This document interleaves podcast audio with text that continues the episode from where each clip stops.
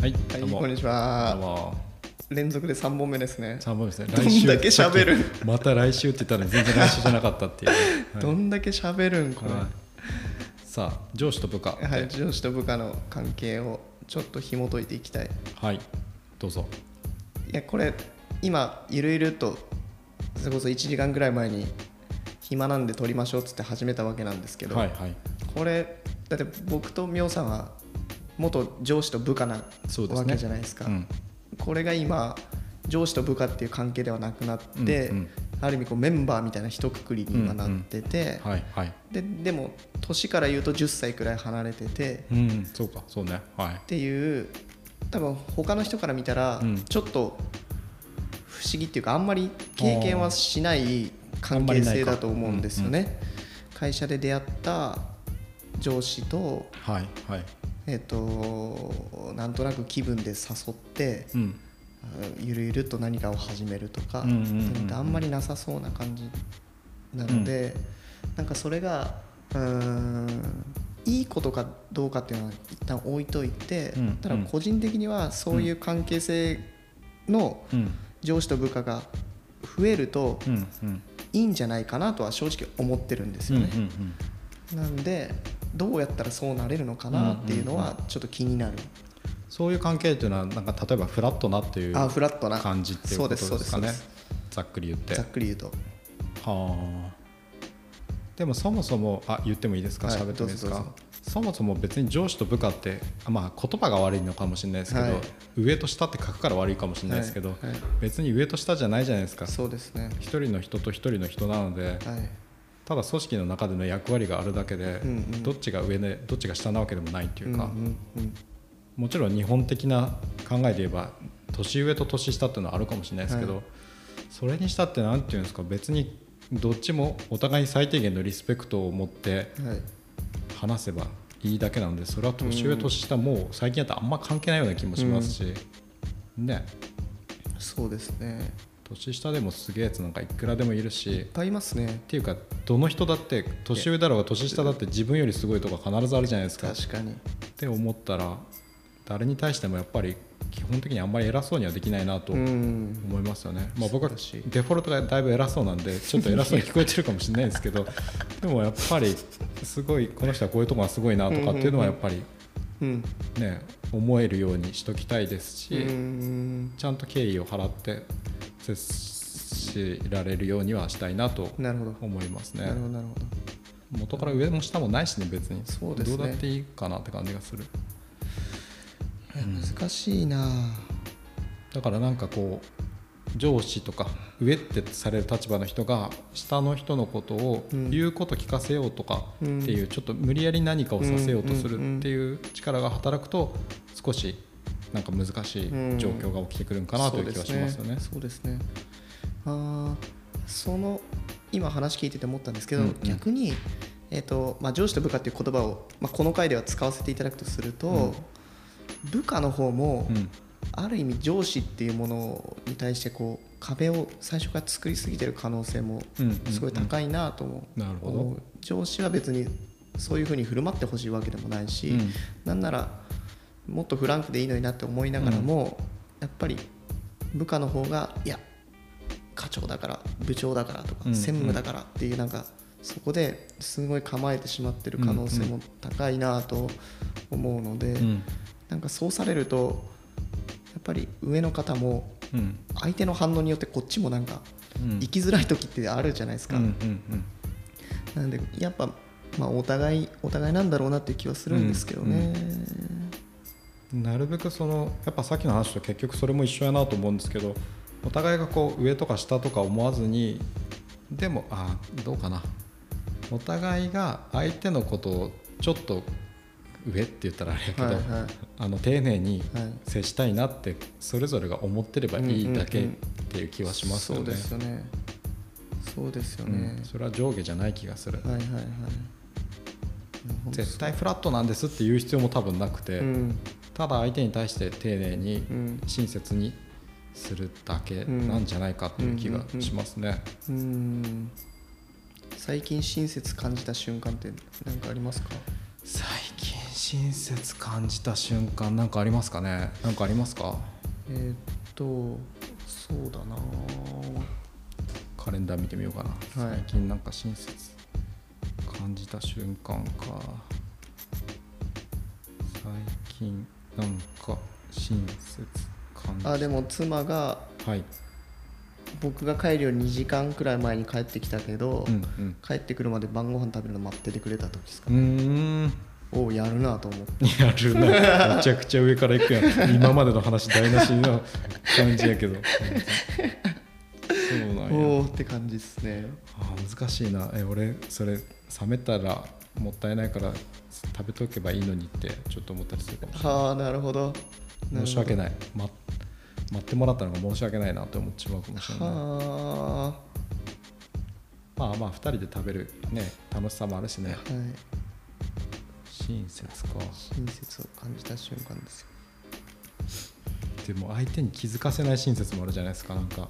いやーそれなんか一流な感じしませんそれ。た。あごめんなさい。この音めっちゃ入るんですね。ああいやそんなこともない。相手に気づかせない親切かそれでもちょっと上級すぎるから上級すぎますね。難しいうん。なんですかね、難しいな親切。エピソードあればいいですね。上司と部下でもいいし何でもいいけど。はい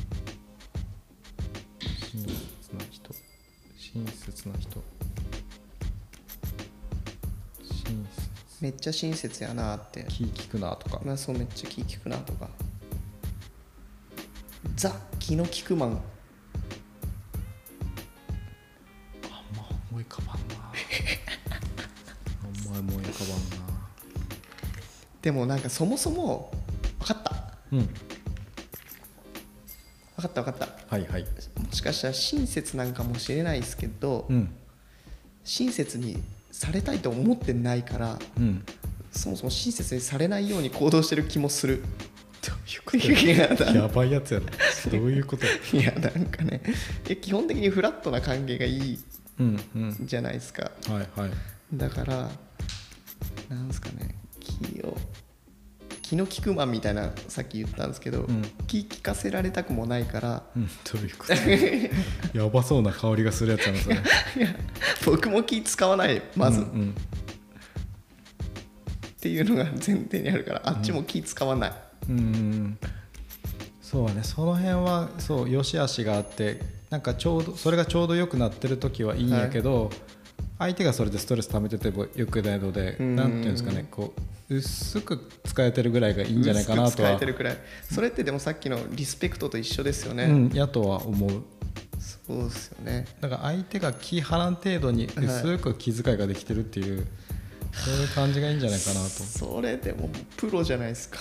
そうでも例えばここの三谷山のはい。事務所の人たちははい。そんな感じじゃない、あー確かに。みんなそれぞれがお互いを尊重しつつそれぞれプロとして行動はするけどお互いに対する敬意と優しさがあるっていうのはんすごい感じるよね。確かに。みんなすごいなと思いますね。うん、結構いい感じやなと思いますね。なるほど。本当そうですね。まあ人数がねずっとこれが何十人とか何百人とかってなってくるとはい。またちょっといろんな難しさはあるなとは思いますけど、ねそうそうそう。大人な感じしますよね。うん大人。大人っすね皆さん。そうそうそう。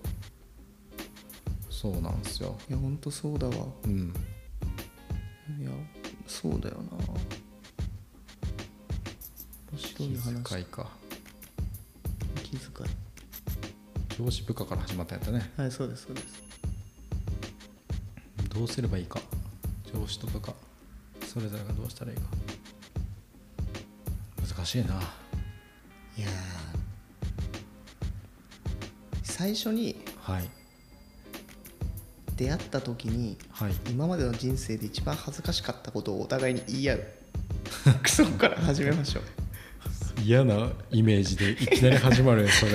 いやなんか開示オープンにするオープンにオープンにする。あところからああこの人ってこういうこともあったんだなっていうちょっとそこからスタートすれば、うんうんそれは結構実は有効でそっちもありやし最近いつも言うんですけどそのこれまでやった最高の体験を共有して始まるっていうのもかなり有効ですね。なるほど。